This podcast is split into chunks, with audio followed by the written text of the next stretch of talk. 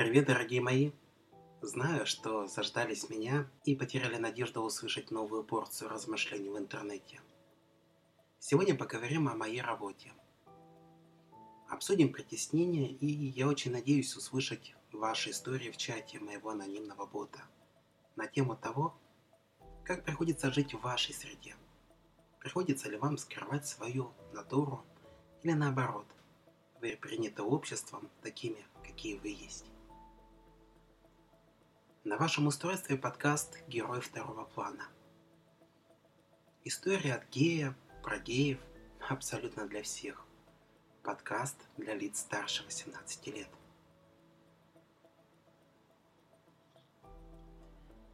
Если вы хотите больше контента, тогда жду в гости в моем телеграм-канале с одноименным названием.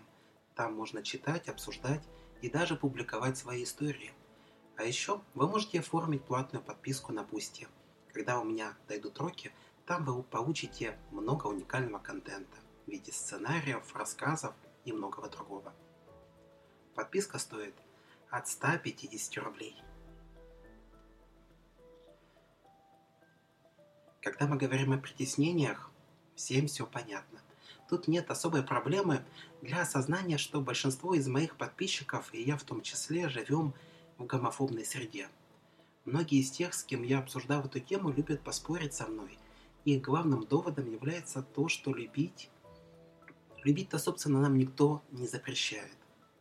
Соблюдай условные правила, не выпячивай свою гомосексуальность, и все у тебя будет тип-топ.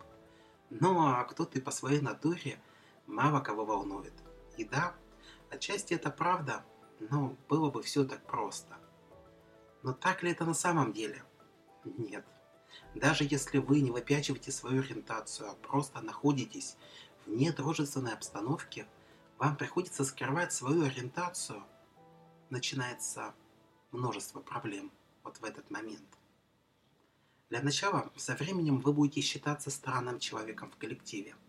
С каждым годом все сложнее будет поддерживать связь с коллегами. Они начнут отдаляться, а вы будете становиться аутсайдером при появлении которого разговоры будут периодически стихать. Это может произойти по разным причинам. Кто-то вас будет жалеть, ведь вы одинок. Значит, с вами что-то не так. Иные вашу отрешенность и закрытость воспримут как высокомерие и станут считать подозрительным. Вишенкой на торте станет то, что одни коллеги будут вас ненавидеть и бояться. В этом суть, в этом суть человеческой природы. То, что мы не понимаем мы ненавидим и боимся. Другие будут считать вас неудачником. По жизни и к финишу на вас будет больше ложиться работа. Ведь вы ховост, значит вы можете больше проводить времени на работе в праздники и выходные дни. В то время как люди с семьей будут предпочтительно уходить пораньше с работы. При этом ваш карьерный рост затормозится, ведь э, для людей с семьями приоритетнее они больше больше понимают жизни. Ну, так, такое существует. Заблуждение, конечно же. И, к счастью, не во всех сферах. В другом сценарии, возможно, даже попытки подставить вас и всячески вытравить вас с работы. Ведь ваша тайна будет явно попахивать, и люди это будут чувствовать. Все эти утверждения, конечно, спорные. Это лишь мое субъективное мнение, основанное на наблюдении. Но я наблюдал и даже испытывал это неоднократно – один мой коллега для того, чтобы получить карьерный рост, убрать лишние вопросы, снять напряжение, носил обручальное кольцо и часто говорил о своей жене. Скажу сразу, он гей, и у него не было никакой жены. В тот момент он проживал с парнем, а кольцо к его связи не имело никакого отношения. С подобной историей столкнулся и я, когда в спокойной обстановке мой руководитель прямо у меня спросил, а почему ты не женишься? И во взгляде этого человека было много вопросов, которые озвучены не были. Мой другой шеф на другом месте работы говорил, что с тобой что-то не так. Ой, я, конечно, всегда находил, что ответить. И то, что я тяжелый человек в жизни, в быту, и о том, что для меня является приоритетом работа, но все равно некая недосказанность всегда явно чувствовалась. Вот сейчас, вспоминая все эти истории, мне гадко на душе. Чувствую я какую-то грязь. Я не соврал, отвечая, просто не сказал всей правды. Но врать приходится много и постоянно. точнее уклоняться от правды. Ровно так же складывается история в семье. И со старыми друзьями, с людьми, которые мне дороги, по-настоящему дороги, но в которых я не уверен. И не уверен, что они готовы принять меня. Принять таким, какой я есть. Как вы уже поняли, я говорю о ситуациях дискриминации, которая не отражается ярко, но которая есть. Можем ее назвать там, теневой дискриминацией или бытовой. Мои коллеги ходят друг к другу в гости, приезжают на дни рождений, и меня почему-то в какой-то момент перестали звать. Но есть и более глубинные проблемы. Сегодня я расскажу о том, какие притеснения чувствую я, чем грозит мне аутинг и как я справляюсь с этим. Сегодня я расскажу ваши истории, которые были отправлены мне через чат моего анонимного бота. И начну я с самой свежей истории моего подписчика. Дима считает, что его история может показаться банальной. Но он захотел ее поделиться, и за это ему огромное спасибо. Свою идентичность Дима осознавал примерно с детства, но только в 13, 13 лет узнал, как это правильно называется. Примерно тогда же и сделал камин своим друзьям, которым доверял. Его окружение сразу приняло, но вот одному человеку озвучивать о своей ориентации он не хотел. Ей назовем ее Маша. Говорить он боялся, зная ее взгляды.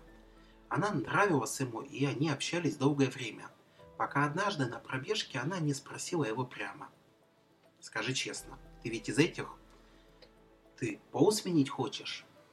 В тот момент Дима вспоминает, что мир словно остановился – а земля ушла из-под ног.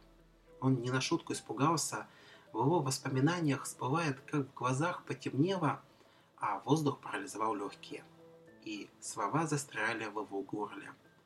Но Дима понимал, что врать глупо и бессмысленно, а еще низко. Ведь он уже давно социализировал, а, осознавал себя, если не как мужчину, то как мальчика в пубертате. И не имея другого выхода, Дима Сбавив скорость и заглянул в глаза своей подруги, робко ответил, что да. Он объяснил, что хочет и сделает переход, то, что это важно для него, ведь жить в тяжелом, неподходящем теле – это тяжело, и он устал от всего этого. Ее реакцию Дима помнит отчетливо. Это один из самых ярких моментов его жизни, яркое воспоминание его юношества. И, наверное, одно из немногих, что он запомнил – Лица людей вообще прекрасно говорят и без слов.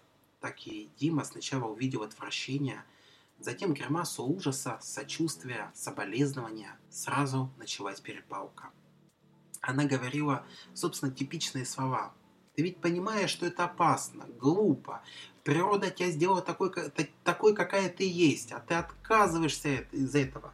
Почему? из-за своей глупости. Тебе только 13. Как ты можешь это знать? Это мерзко. Прекрати так говорить. Дима попал в не самую простую ситуацию. С одной стороны, угроза аутинга. Ведь если сейчас он э, разругается со своей подругой, то тайна будет раскрыта. Аутинг значил, что спокойная жизнь дома, во дворе и в школе будет закончена. Именно такие мысли и страхи заставили еще долгое время общаться – с этой подругой, создавая иллюзию дружбы. Лицемерие стало маской Димы на долгое-долгое время. Как вспоминает Дима, ему приходилось терпеть мисгендер, издевательство над своим именем, то, как проявляла любовь его подруга, играя на без того искалеченной душе. Эта ситуация закономерно привела к тому, что Дима был постоянно в стрессе. Внешне он продолжал дружить, улыбаться, но продолжать так жить для Димы значило потерять последние искры души и полное опустошение. Возникала ненависть самому себе, тому, что он воспринимал себя как мужчину, за то, что позволял ей относиться к себе таким образом, за бесконечную гнусную ложь, за то, что приходится прятать себя настоящего. Больше года Диме приходилось находиться в таком состоянии. Все это закономерно привело к ненависти самому себе – на смену слезам появилось самовредительство, царапины и порезы. Попытке заглушить душевную боль тело обзавелось, обзавелось физическими шрамами. Закономерное общение у Маши и Димы прекратилось. Выносить такую боль он просто уже не мог. В ссоре он признался, что не только позиционирует себя как мужчину, но и то, что он гей. Маша, конечно, это не поняла и даже радовалась, что Дима нормальный, ему нравятся парни. Вот видишь, ты нормальный, тебе мальчики нравятся, ты просто запутался. Мальчикам только девочки нравятся. Дима пытался объяснить, что она ошибается. Он рассказывал, что мальчики могут любить мальчиков, а девочки девочек. Она была непреклонна. В тот день они перестали общаться. Дима надеялся, что Маша никому не скажет о нем. Но спустя месяц мама Димы позвала его на серьезный разговор. Страх усиливался обидой за предательство Маши. А еще была надежда, что мама примет его таким, какой он есть. Тщетно. Сейчас, когда у Димы есть любящий молодой человек, он проходит процедуру перехода проходя гормональную терапию, терапию, и он счастлив. Но все равно для мамы он ошибающаяся доченька, несмотря на то, что она пообещала его принять. Но в самые трудные дни Дима занимался творчеством, ему помогали друзья, и благодаря этому он справился сам, с самыми трудными днями своей жизни. Дима испытывает единственное, что только боль за то, что социальная семья легко заменила биологическую. Ту, которая растила его и видела все моменты его жизни. Спасибо Диме за откровенность. Такие истории помогают понять, что мы не одни в своих переживаниях и страхах. Всегда будет рассвет, нельзя сдаваться. И счастье нас найдет. Ну или на крайний случай найдем его мы сами. Эта история прекрасный пример того, как притеснения насаждают везде. Даже отсутствие прямой угрозы не говорит о счастье и беззаботности. Просто сидеть и не выпячивать свою ориентацию не всегда выход. Ведь приходится проживать две или три жизни.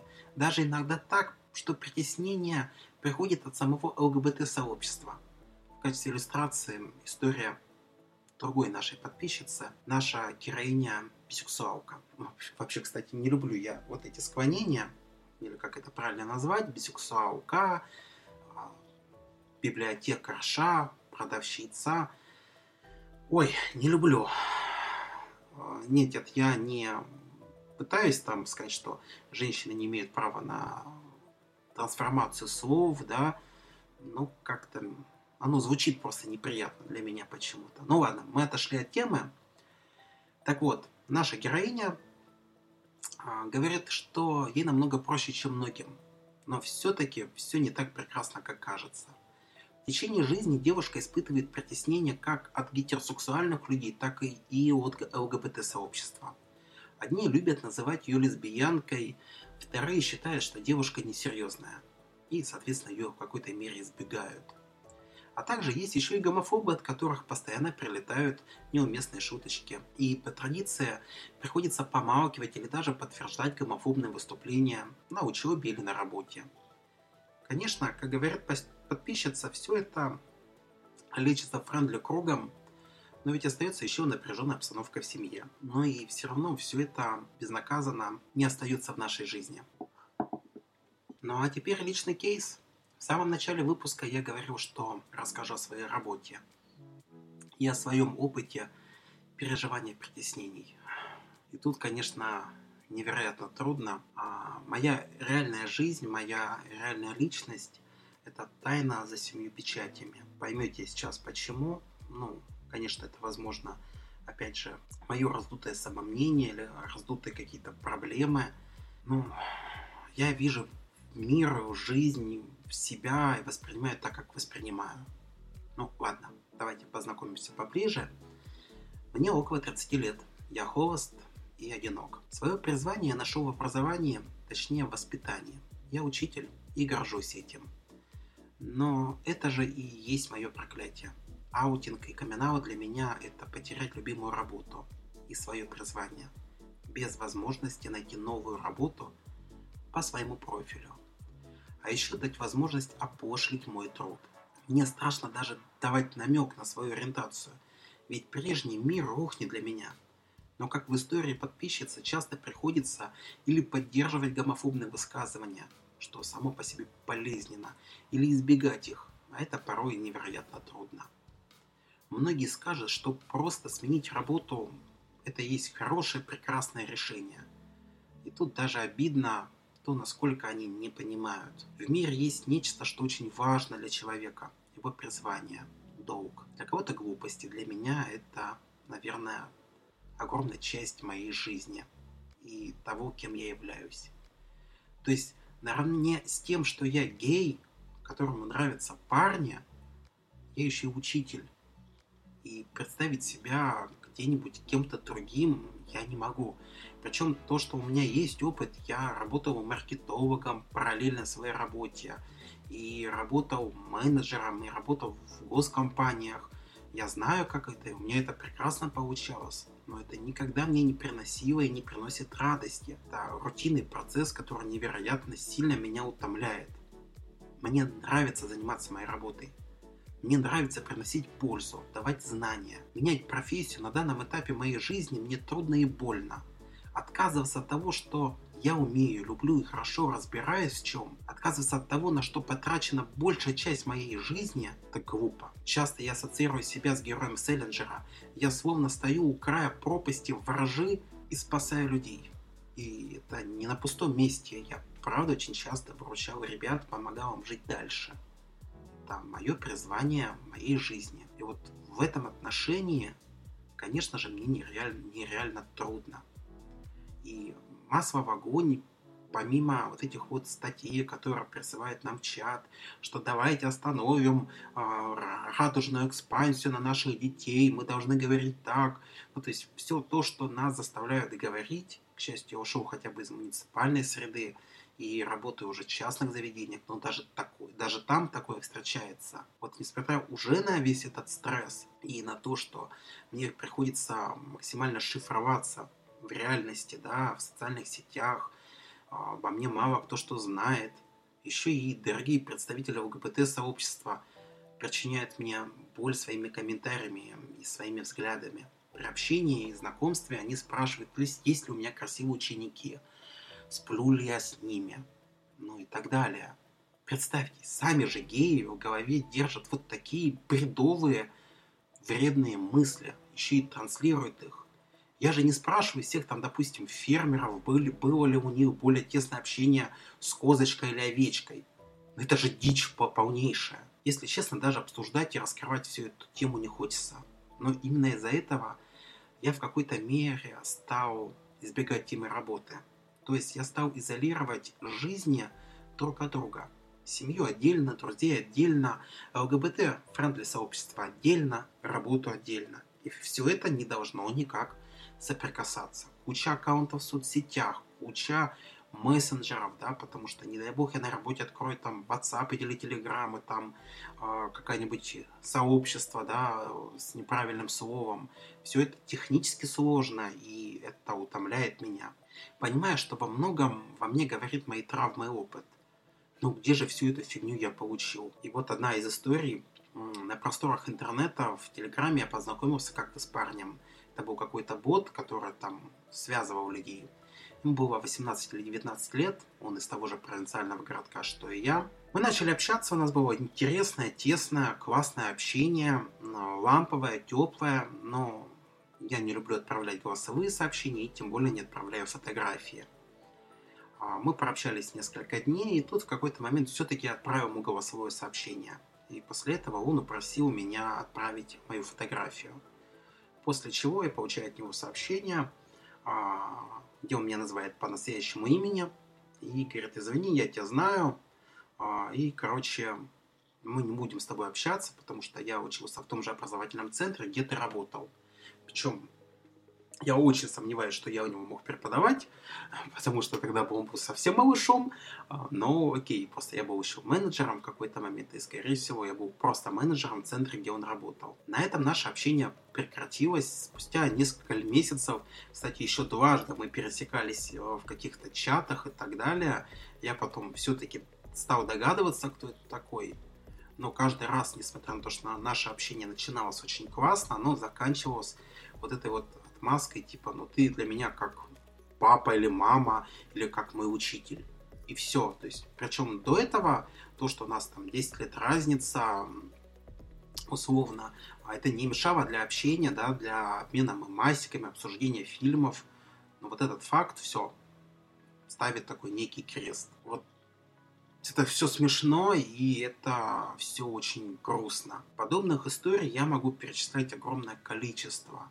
А самая главная проблема притеснений все-таки то, что мне приходится скрывать а, свою жизнь. Я не могу в том же Хорнете открыто поставить свою фотографию, потому что а, друг там, брат, сват, дядя какого-нибудь из моих учеников, коллег меня увидит, и все это как бы пойдет дальше, дальше будет э, всем понятно.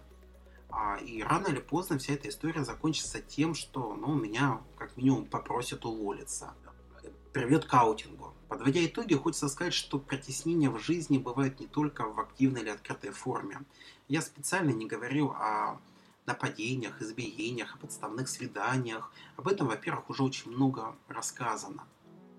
Я коснулся все-таки той темы, что сидеть в шкафу – это значит а, бесконечное количество времени, пока ты сидишь в шкафу, себя травмировать. Потому что у тебя есть потребность э, в общении. Мы, человек это существо социальное. У нас есть потребность в сексе. Это наша биологическая потребность. У нас есть потребность в защите. И пока мы сидим в шкафу и прячемся, дрожим, как косиновый листочек на ветру, мы в этот момент травмируемся. И потом уже далеко не каждый психотерапевт будет способен из вот этой вот искалеченной душонки превратить нормальную личность создать. Находиться на работе в постоянном стрессе, находиться на семейных каких-то а, посиделках в стрессе, избегая темы а, ЛГБТ, пропаганды, избегать тему политики, избегать тему личной жизни. Это все невыносимо трудно. При этом это все на самом деле очень замедляет тебя в работе тайны, которые у тебя есть, они на самом деле очень видны людям, и это создает барьер для твоей карьеры. А, это я знаю тоже не понаслышке, потому что начинал я свою карьеру с очень высоким стартом, и с каждым годом я замечаю, как она начинает все более тормозиться. Потому что мне банально даже нечем за столом за чашечкой кофе поговорить а, со своими училками. То есть они обсуждают каких-то там парней, мужиков. Ну, мне не вариант. При этом в ЛГБТ-сообществе тоже много предрассудков по отношению а, к трансперсонам, по отношению к бисексуалам, пансексуалам, то есть и насмешки и так далее. И это все тоже не делает нас счастливыми. Все это формирует нездоровую среду для нашей психики, для нашего тела. Нам стоит бороться за свое счастье и окружать себя таким обществом, которое тебя будет принимать, понимать и любить. Ну и помните, пожалуйста, самый темный час – это час перед рассветом. Всегда, если вы вошли во тьму, значит вот-вот уже наступит рассвет, и все будет прекрасно, все будет хорошо. Правда, это именно так.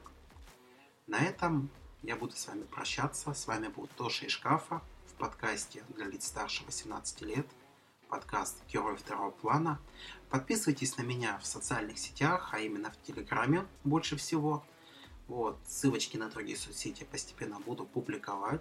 Поддерживайте, пожалуйста, мой проект на Бусте. Каждая ваша копеечка сделает меня более счастливыми, более счастливым и поможет мне набирать команду. Если вы дизайнер, если вы работаете со звуком, либо работаете с текстом, ну или просто хотите чем-то помочь, пишите моему анонимному боту а, желанием посотрудничать вместе. И я буду в милости вас ждать в мою команду, в которой состоит пока только я и на добровольных началах еще один мой хороший друг. А, Андрею спасибо за, скажем так, должность корректора моих сценариев. Посмотреть на свой сценарий, подправить текст, это бывает не менее важно. Я вас всех люблю, целую и обнимаю. До новых встреч!